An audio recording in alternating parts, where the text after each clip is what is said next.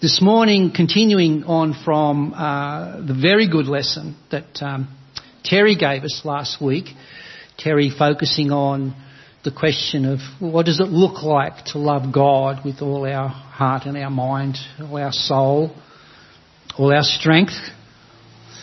Um, today we're focusing upon the second half, as it were, that is to love our neighbour as ourself. And of course, Matthew chapter 22 verses 35 through 40 if, if you don't have any other scripture committed to memory, I want to suggest to you that you, that you need to have this because Jesus himself said this is primary, this is fundamental. In fact, he says upon these commands, on these truths, all of the law and the prophets, of course, which was code at that time for what we would think of as the Hebrew scriptures, the Old Testament scriptures. But there's no reason to think that the same doesn't apply to all of the Bible as we know it, both the Old and New Testament scriptures. All of God's revealed truth hangs upon it's probably a, a, common but helpful way of expressing it these days. The scriptures should be viewed through the lens of these two truths love God and love your neighbour. Love God, and I put in brackets there, you'll notice, love the one God, because there are plenty of gods out there. So just, just to be sure that we're on the same page, we're talking about the creator God, the God of Abraham, uh, Isaac and Jacob, the Father that Jesus came to reveal. Love that one God with everything you've got, basically. Um, drawn directly from Deuteronomy chapter 6 verses 4 and 5, the Shema, which even to this day, conservative, faithful Jews recite typically twice a day. Sometimes we sing it here in our assemblies. Hear, O Israel, the Lord your God, Yahweh. Yahweh is one. Therefore, love the Lord your God with all your heart and with all your soul and with all your mind. But the second, the second commandment is like unto it, love your neighbour as yourself, which again is a direct quotation from Leviticus chapter 19 and verse 18. On these two commandments, says Jesus, all of God's revealed truth hangs, turns like a door on a hinge. Through these two commandments, we can view all the sum total of God's will. Now, we're going to just, I guess, systematically address three questions this morning. Who is my neighbour? That's a good question to try and define. Well, when Jesus says love your neighbour as yourself, what exactly, or who exactly does he mean by that? Who is my neighbour? Secondly, what does it mean to love in this context? And that's an important question because you know, at, at, the best of times, defining terms is very important for good communication. But I suspect that a term like love, as, as Terry pointed out last week, and as I'll be reminding us again this morning, uh, love in our cultural context has become um, a pretty slippery term. And it can be used in a lot of ways that are quite different to what Scripture intends when it uses the term love. And then finally, what does it mean to love another as myself? So those three questions are going to be the focus of our time together this morning. And to begin at a very fundamental level, the basis of human, or universal if you will, uh, human dignity and worth is grounded in the very beginning of the text of, the Bible, Genesis chapter 1 verses 27 and 28. God created humankind in his own image. In the image of God, he created them, male and female, he created them. God blessed them and said to them, Be fruitful and increase in number. Fill the earth and subdue it. Rule over the fish in the sea and the birds in the sky and over every living creature that moves on the ground. There you have, even though many would not want to admit this, would not want to credit let's say, the Judeo-Christian heritage of the modern West, this is fundamentally ground zero for what we built our civilization upon. The universal nobility of humankind, grounded in the belief that we all share, regardless of whatever differences there may exist, the vast diversity that exists between people. We share this one thing at least in common. We are all creatures made in the image of God. That's where we find our dignity and our worth. And that's the basis upon which we ought to relate to one another, to treat one another. And built upon this fundamental truth, it's interesting you get a few little snippets in the scriptures. In the Old Testament, Genesis chapter 9, for example, in verse 6, when whoever sheds human blood, by humans shall their blood be shed. For in the image of God has God made humankind. What's the problem with murder? Why is murder morally so reprehensible? Well, precisely because we're made in the image of God. James in the New Testament speaks of the tongue. Here he speaks of the tongue that we use on the one hand to praise our Lord and Father, but on the other hand, and at the same time, we can use the same tongue to curse human beings.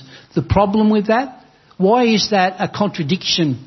Why is that wrong in that sense? Well, because our fellow human beings are made in the image of God. And so, I guess in summary, I, I, would put it this way. How we view and treat people is directly related to how we view and treat God. And conversely, how we view and treat God has a direct influence upon how we view and treat our fellow human beings. So there is, there is the foundation when we ask the question of who is our neighbour, our neighbour is our fellow human being. And where is that neighbourliness born?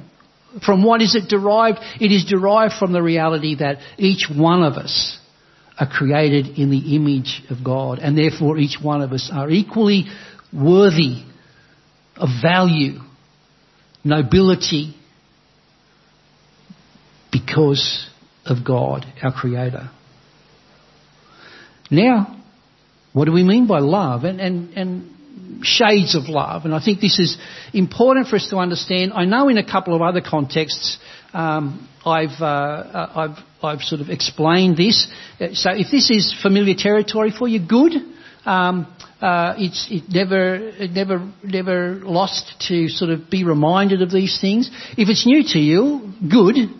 Perhaps even better, because I think these are very fundamentally important for us to understand. I think, helpfully, perhaps providentially, the Greeks had a number of terms for what in English we translate with the word love. Uh, the Greeks were more precise with their shades of meaning, their nuances of terminology, etc uh, eros, which I suspect that most of us are familiar with. I've described here as passion. Now, when we think or hear of eros, it usually has a negative connotation, but that's not really inherent in the term itself. It's speaking about passion. Now, very often in the human experience, eros is misdirected and skewed, as it were, often, more often than not, perhaps in the direction of uh, sexual immorality. That's where you get more familiar words like erotica for example. But the word itself speaks to passion. So we'd be wrong to think that eros is evil or wrong in any sense in and of itself. Properly directed eros is important, is vital. Passion. And if we were going to illustrate it with a diagram, we would probably come up with something as simple as this. You notice me on the left hand side and the other on the right hand side. And so we would draw an arrow from the other pointing back towards myself. Because it is, it is a self-centered expression of love. Again, not necessarily wrong or evil, but it is fundamentally about, about my passion, my feelings, etc. Secondly, phileo, um, friendship, akin to storge, which, which interestingly isn't, to the best of my knowledge, isn't used in the New Testament scriptures. Storge relates to the same idea of friendship, but applied specifically to, to family love, love within a family unit. I, I would take it as basically the same, the same thing. Friendship love. So again, looking at that model, me on the left hand side, the other on the right hand side, it would probably be something like, look something like this, a double-ended arrow pointing both ways. There is a sense of quid pro quo.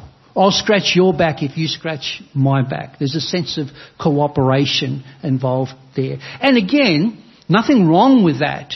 Nothing wrong with that. Um, uh, eros and phileo are good, but they're made better when they're crowned with agape. Course, agape, as we hear, sometimes I, I fear uh, ad nauseum uh, in terms of the repetition, and sometimes when we hear things over and over again, uh, it, it can it, we can get a deaf ear to it. Um, but we need to really get a handle on this fundamental meaning of agape because agape, hands down, the vast, vast majority of times when the scripture talks about love, whether it's talking about our love for one another, whether it's talking about God's love for us, it's, it's agape, the term that's being used. Unconditionally. So it's not based upon whether the person deserves it or not. It's unconditional. Even sacrificially even to the point of suffering loss myself in order to exercise love. I will and I do what is in the best interests of the other. So if this were to be diagrammed, I would suggest it would go something like this. From me, as a gift, if you will, towards the other. And that's divine love. And just before we move on, let me emphasize one thing. I'm not saying that Eros and Phileo are inferior necessarily, or that they can be, they're unimportant and can be left off. What I'm saying is that agape, so says the God who was passionate. So says the God who is faithful to covenant. There's Eros.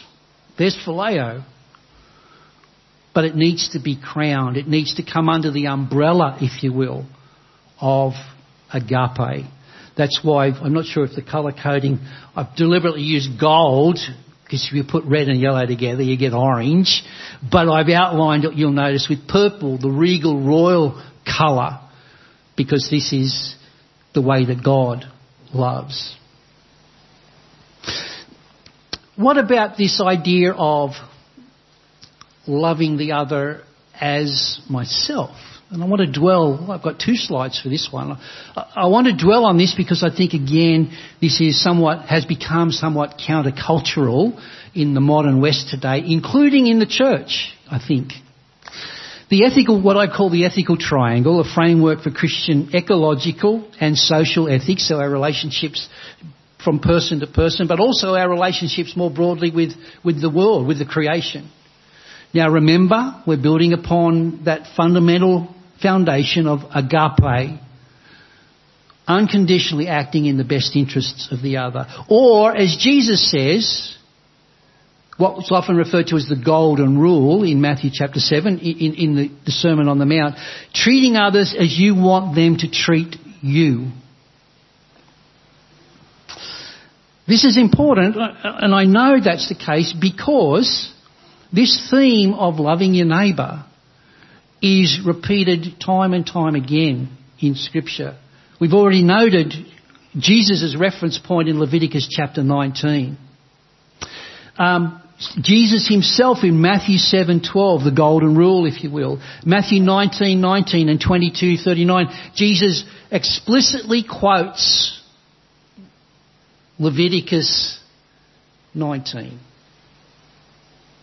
Love your neighbour as yourself.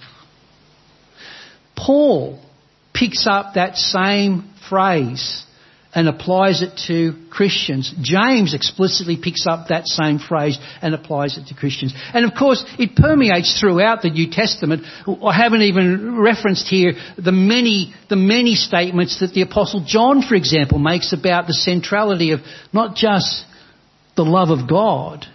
God so loved the world that he sent his only begotten Son. God is love, said John.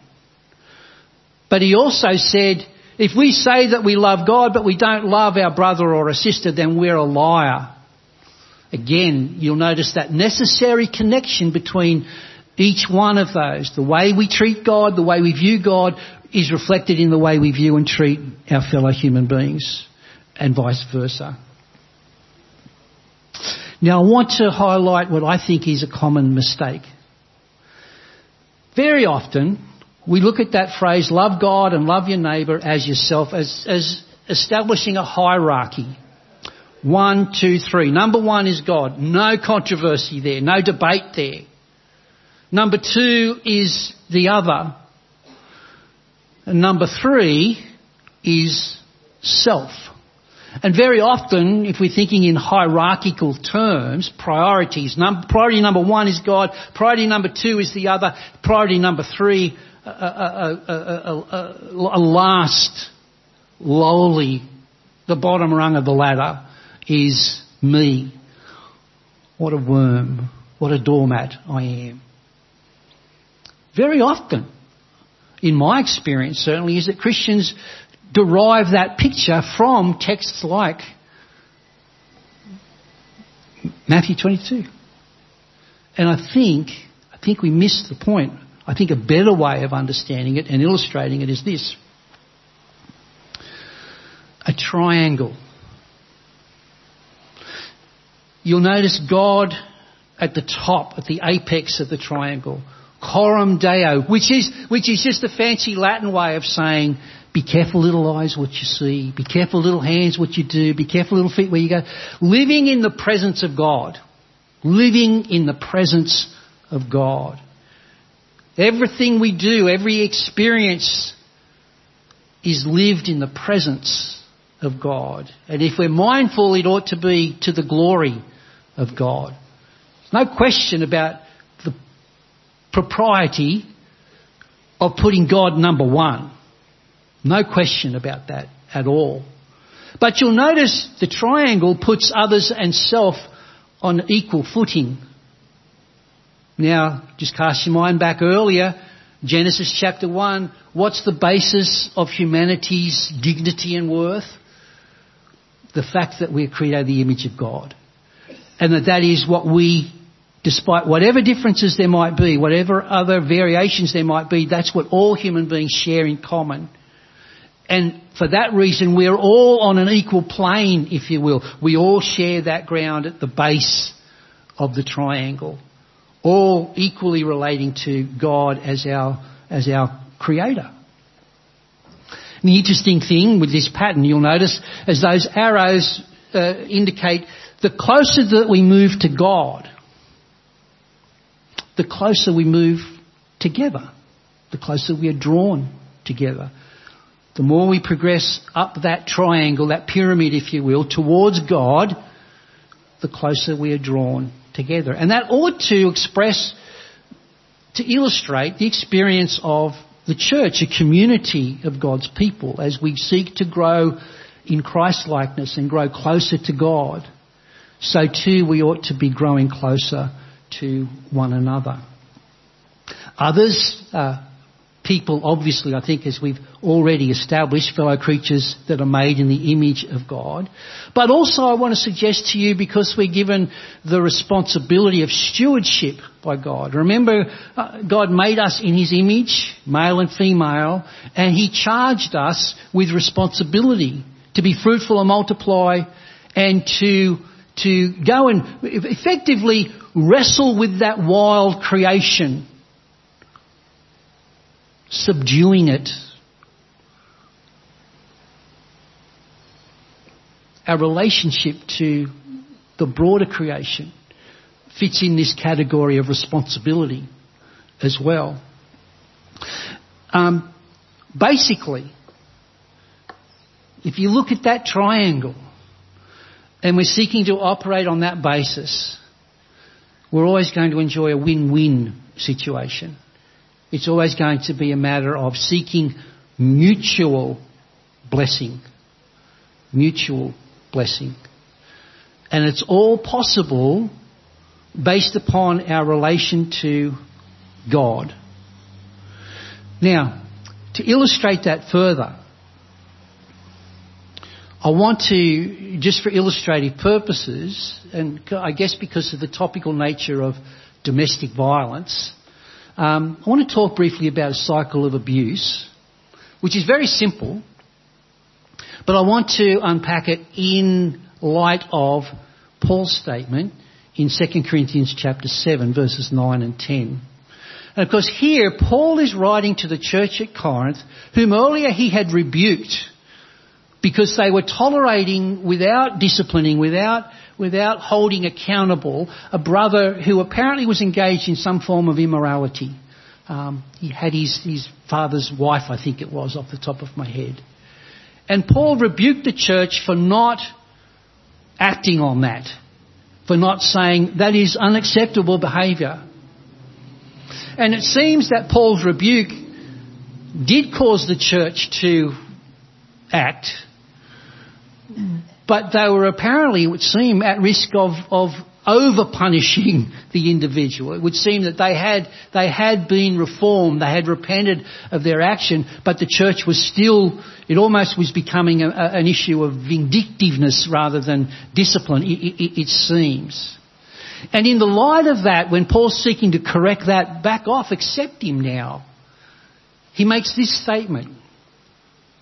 I rejoice, not that you were made sorry, not that when I rebuked you in the beginning it, it, it cut you to the heart, though that was necessary in order to motivate you to act in this regard. But that your sorrow, notice, led to repentance. And it's important to recognise that sorrow and repentance, you'll notice, are different. Oftentimes we think of, oh, I feel sorry. I'm sorry. Well, that's fine. You're on the path to repentance, but you haven't arrived at repentance yet. Godly sorrow leads to repentance. For you were made sorry in a godly manner, that you might suffer loss from us in nothing. For godly sorrow produces repentance, leading to salvation. And of course, in this context, and the context of our lesson this morning, when we read salvation there, I want to suggest to you that you think in relational terms. Think of reconciliation, where a relationship is, is healed, is, is mended. It's, the relationship is saved. And so notice the process. Godly sorrow, step one, if you will. Ideally, it will lead to repentance, change of mind. Step two, if you will. And ideally, that will lead to reconciliation in relationship, restoring of relationship. Not to be regretted, says Paul, but the sorrow of the world produces death, separation, alienation, destruction. Sorrow of the world is the kind of thing, if you were a burglar and you were caught in the act of burgling, you feel sorry, man. I'm sorry for myself. I'm sorry I was caught and now I'm going to probably have to suffer consequences. That's worldly sorrow. Godly sorrow is the conviction that I've done wrong by God in doing wrong by another human being who is created in the image of God. How I view, how I treat my fellow human beings reflects how I view and how I treat God. So, we think of the cycle of abuse. And of course, typically, the abuse occurs and there is abuser regret. I'm so sorry. Oh, I'm so sorry. Please forgive me. I'll make it up to you. I'll never do it again. And here's the critical point. If there are no consequences or conditions, that is, if there's no accountability, to cause the abuser to accept responsibility for their wrongdoing, which is fundamentally repentance. I recognise and I confess that I've done wrong. But that's only going to happen if they're held accountable. Of course, if that doesn't happen, then the cycle continues, it's repeated. Because it's a simple mathematical formula. If there's no repentance, meaning if there's no change of mind, remember, repentance is not the same as just feeling sorry, and it's certainly not the same as feeling sorry for yourself. If that doesn't happen, then there's no change of behaviour. So why wouldn't the cycle just repeat over and over and over again? My point is this. Agape, unconditional love, which is what God commands of disciples of Jesus, does not condone or enable sinful behaviour, nor does it invite or tolerate exploitation. No, I want to, I want to really bring that home. Because in our world today, the tendency seems to be, you know, if you hold somebody accountable, you're not being nice. A lot of, a lot of churches, broadly speaking, have long ago abandoned anything remotely looking like church discipline because we've outgrown that. That's nasty. Oh, we wouldn't treat one another that way. Well, I want to suggest to you that that thinking is of the world, not of God, not of the Spirit of God. But that sort of thinking permeates our society and it has infiltrated the thinking of many, many believers. As a result, we step back from holding people, holding one another to account for our behaviour. Now, this might shock you, but that's not love. Whatever else it is, you might, you know, we can explain it perhaps or understand it in psychological terms. Because oh, I feel so uncomfortable, man. I'm not going to talk to them because, because it makes me feel uncomfortable. Well, guess who that's about? That's not love. It's certainly not agape. It's, if anything, it's, it's the eros type of love, if you're going to call it love at all, because it's all about me honouring my feelings, my desires. I don't want to risk rejection. I don't want to risk hurting someone's feelings. Well, wait a minute. Wait a minute. In the case of the illustration here, if, for example, a husband were abusing his wife, you don't tell the wife, well, just suck it up. Because you don't want to judge. Goodness me, we don't want to judge. We don't want to hold accountable. And that's good advice if you want to just enable sin and reinforce a repeating cycle.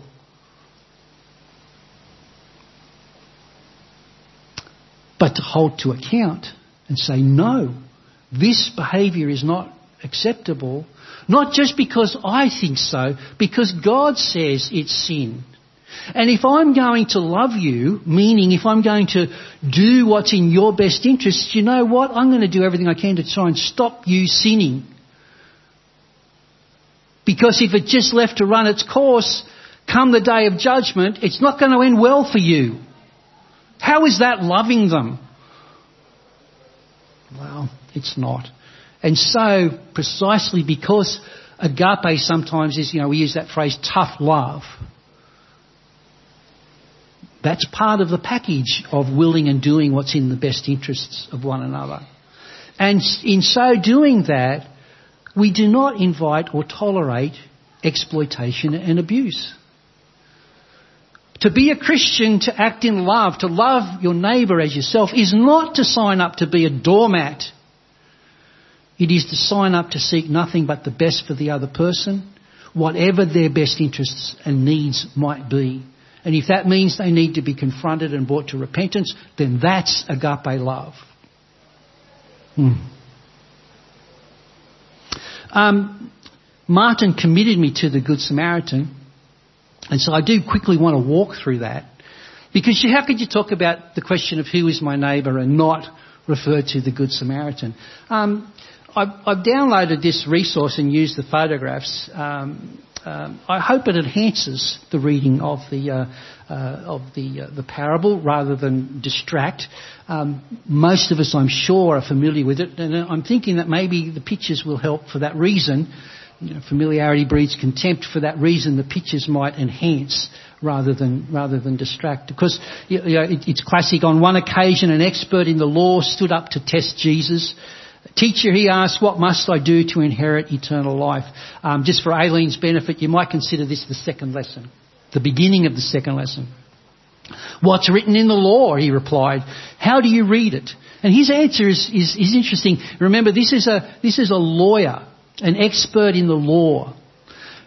He answered, Love the Lord your God with all your heart and with all your soul and with all your strength and with all your mind. And love your neighbour as yourself. Does that sound familiar? Isn't that interesting? And, and yeah, it's just, it's interesting. Uh, you've answered correctly, said Jesus. Do this and you will, you will live. And uh, it's interesting because we, we toy with the question, is he, is that response the result of hearing Jesus on other occasions? As we read in Matthew 22, what's the greatest commandment? Love God, love your neighbour. So is he just throwing back to Jesus what he's heard from Jesus? Or was this a common position held among the Jews of Jesus' day? It's interesting. I'm not too sure that we could ever answer that question dogmatically one way or another. I just, I just mentioned here that uh, Rabbi Akiva, and you'll notice the date, born around 50 AD, so a little bit, you know, a couple of years, a couple of decades after Jesus, uh, died in uh, 135 AD. He was a leading contributor to the Mishnah and the Midrash Halakha. He is referred to in the Talmud as chief of the sages. Rabbi Akiva is recorded as saying that Leviticus 19:18, love your neighbour as yourself, was the greatest principle of the Torah. Again, does that just reflect the common thinking of the Jews, the Jewish hierarchy, the, the scribes and Pharisees, etc., uh, in the first century? Um, or does it reflect the impact that Jesus had even upon his, his Jewish peers? I, I don't know that you could argue either way, but it's interesting either way, it was unanimous. These are the core issues. This is the lens through which we understand the will of God.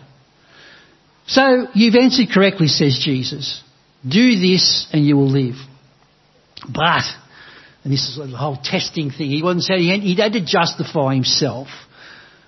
He wanted to justify himself. So he asked Jesus, and who is my neighbour? Hmm. In reply, Jesus said, a man was going down from Jerusalem to Jericho when he was attacked by robbers. They stripped him of his clothes, beat him, and went away, leaving him half dead. A priest happened to be going down the same road, and when he saw the man, he passed by on the other side. So too, a Levite, when he came to the place, he saw him and passed by on the other side.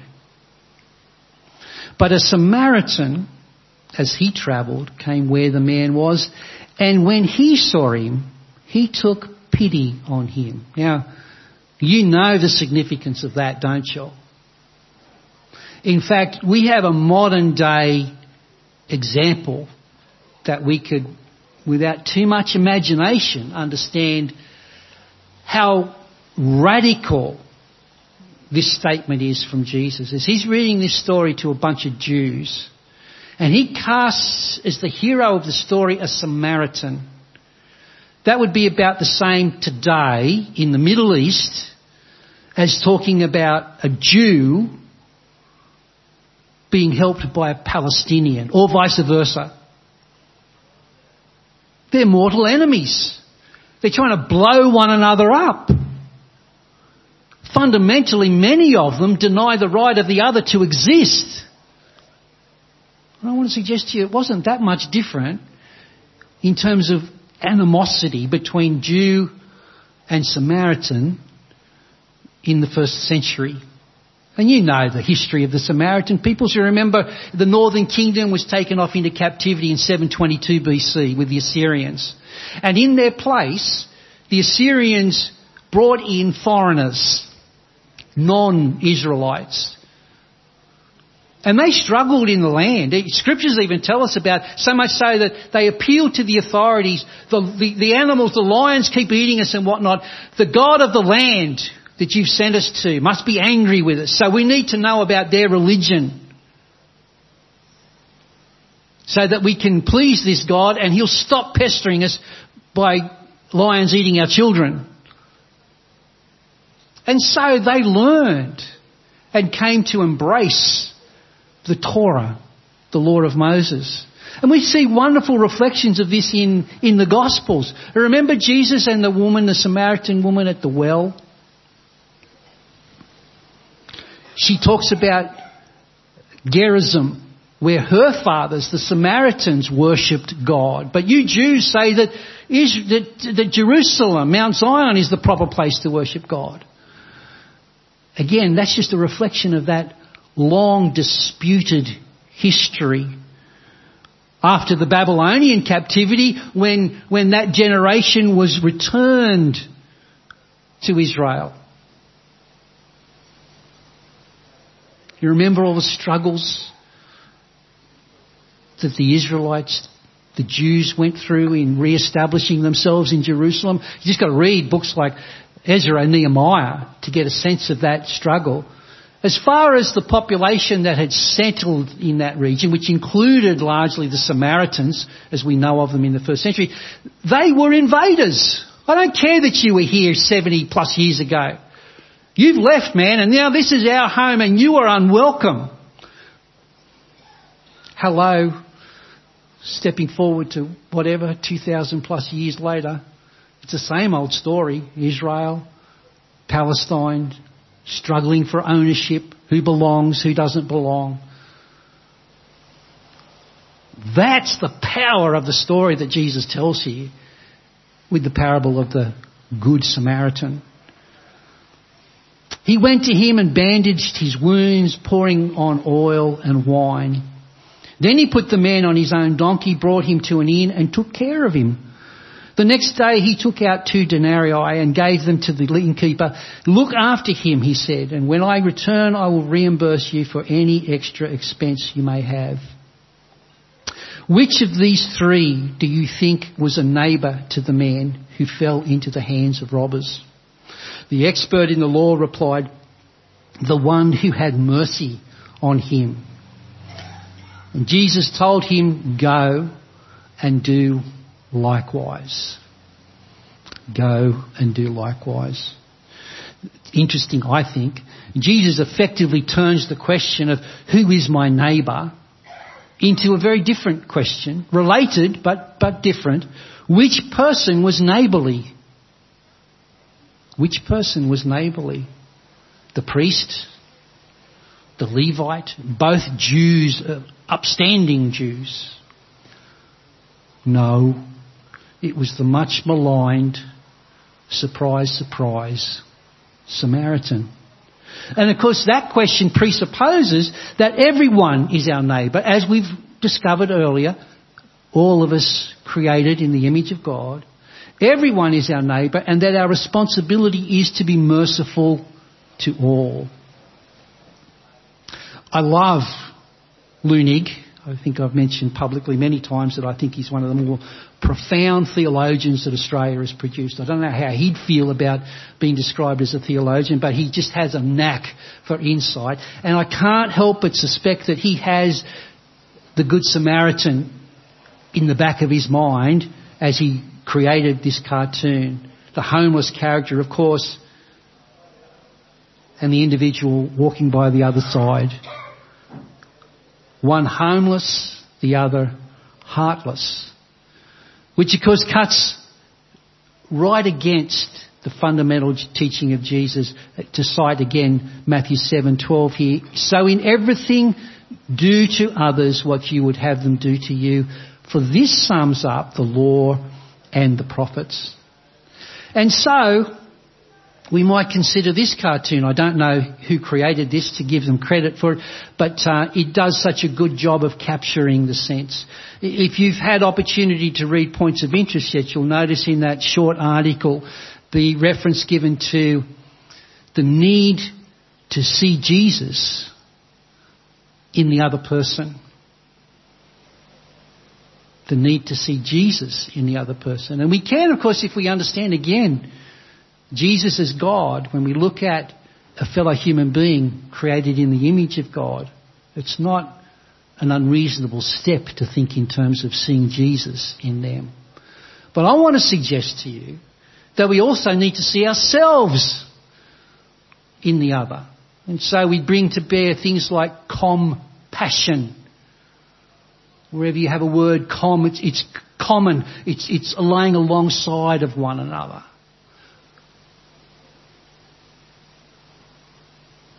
To be empathic. Empathia, in feeling, feeling with the other person. There, but for the grace of God, go I. And I want to suggest to you that that's precisely the sort of thing that came to the mind of the Samaritan when he saw this fellow human being look beyond nationality and culture and, and everything else. What he saw was a fellow human being in need. That's all I need to know. That's all I need to know. Because there, but for the grace of God, go I. If I were in that situation, what would I want somebody to do for me? Just a concluding text. It's one that I can't end this lesson without referring to. It is so radical but fundamental. You've heard that it was said, because Jesus in the Sermon on the Mount, love your neighbour and hate your enemy. But I tell you, love your enemies and pray for those who persecute you, that you may be children of your Father in heaven. He causes his, his sun, sorry, to rise on the evil and the good and sends rain on the righteous and the unrighteous. So the unconditional nature of God's love. If you love those who you love, what reward will you get? Are not even the tax collectors doing that? And if you greet only your own people, what are you doing more than others? Do not even pagans do that? You see, eros and phileo are common among even those who have no regard for God. Because to function in life, we've got to get along together. To get joy in life, I have to feed my passion. In order to get along in life, I have to engage in that quid pro quo process. I'll do this if you do that. And all of that's good and necessary and right, but Jesus invites us to go one better, to add on top of that agape, the kind of love that God loves with. Unconditional, even sacrificial love. Be perfect, be complete, be whole, as your Father, your Heavenly Father, is perfect. Interesting um, to go back to Leviticus 19, which is the source of this idea, this statement about loving your neighbour as yourself. The context begins, the Lord said to Moses, speak to the entire assembly of Israel and say to them, be holy because I, the Lord your God, am holy. It doesn't take a lot to see that this is the sort of thing from Scripture that Jesus has in the back of his mind, even when he's speaking in what we know of as the, or what we call the Sermon on the Mount. Do not, verse 18, do not seek revenge or bear a grudge against anyone among your people, but love your neighbour as yourself. That's interesting because you notice the statement that Jesus says, you've heard it said, love your neighbour and hate your enemy. Where did that come from? That's not from the law of Moses. I believe in this context that Jesus is not making a contrast between this is what Moses said and this is what I say. This, that's the old stuff, this is the new stuff. What rather he's dealing with is the oral traditions of the rabbis, of the, of the Jews, and very often with those oral traditions, even though a lot of it sounded quite biblical, there was, just, there was a distortion. And in this case, it's very explicit. Love your neighbour and hate your enemy. And you think, how, how could they have arrived there? Well, maybe, you know Psalm 139, just for one, one example. That's that wonderful psalm where the psalmist praises God, declaring, I am fearfully and wonderfully made. Thank you, God. Thank you, God. Where can I go from your spirit? You're everywhere. Thank you, God. Your enemies are my enemies.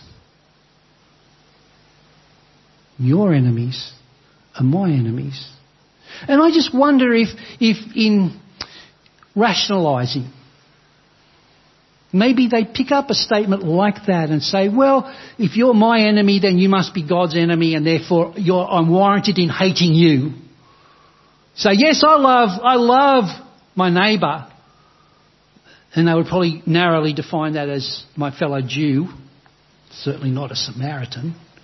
God wouldn't be that weird. I'll love my fellow Jew, but I'll hate my enemies. Because, as I'll rationalise it in my mind, my enemies are God's enemies, God's enemies are mine. Jesus said, no, none of those games. None of those games. You just love your neighbour, which includes not just the Jews, but everybody, including your enemy, including a Samaritan. You love them like God loves them, unconditionally. Now, I've played a bit of a game here. I've steered clear of Australian characters because I thought that politically that could be a bit provocative. But I figured this was safe, at least to bring home the message. What would it be like if Putin and Zelensky were to relate to one another as Jesus instructs? To love your enemies as themselves. Or perhaps the likes of the Trumpster and Joe Biden people would be a lot less concerned, I'd say, about what might or might not happen in America if these leaders were disposed towards one another based upon what's in their best interests. So, in conclusion, who is my neighbour? Well, when we embrace agape, which is to love as God loves, all humanity is the object of God's compassionate love, so we should be compassionate towards all. We have a responsibility towards all people because of our common humanity. Imago Dei. What does it mean to love in this context? Again, to love as God loves, unconditionally, even sacrificially, and this includes one's enemies. And finally, what does it mean to love another as myself? Again, to love as God loves, seeking what is in the other's best interests with a view to mutual flourishing.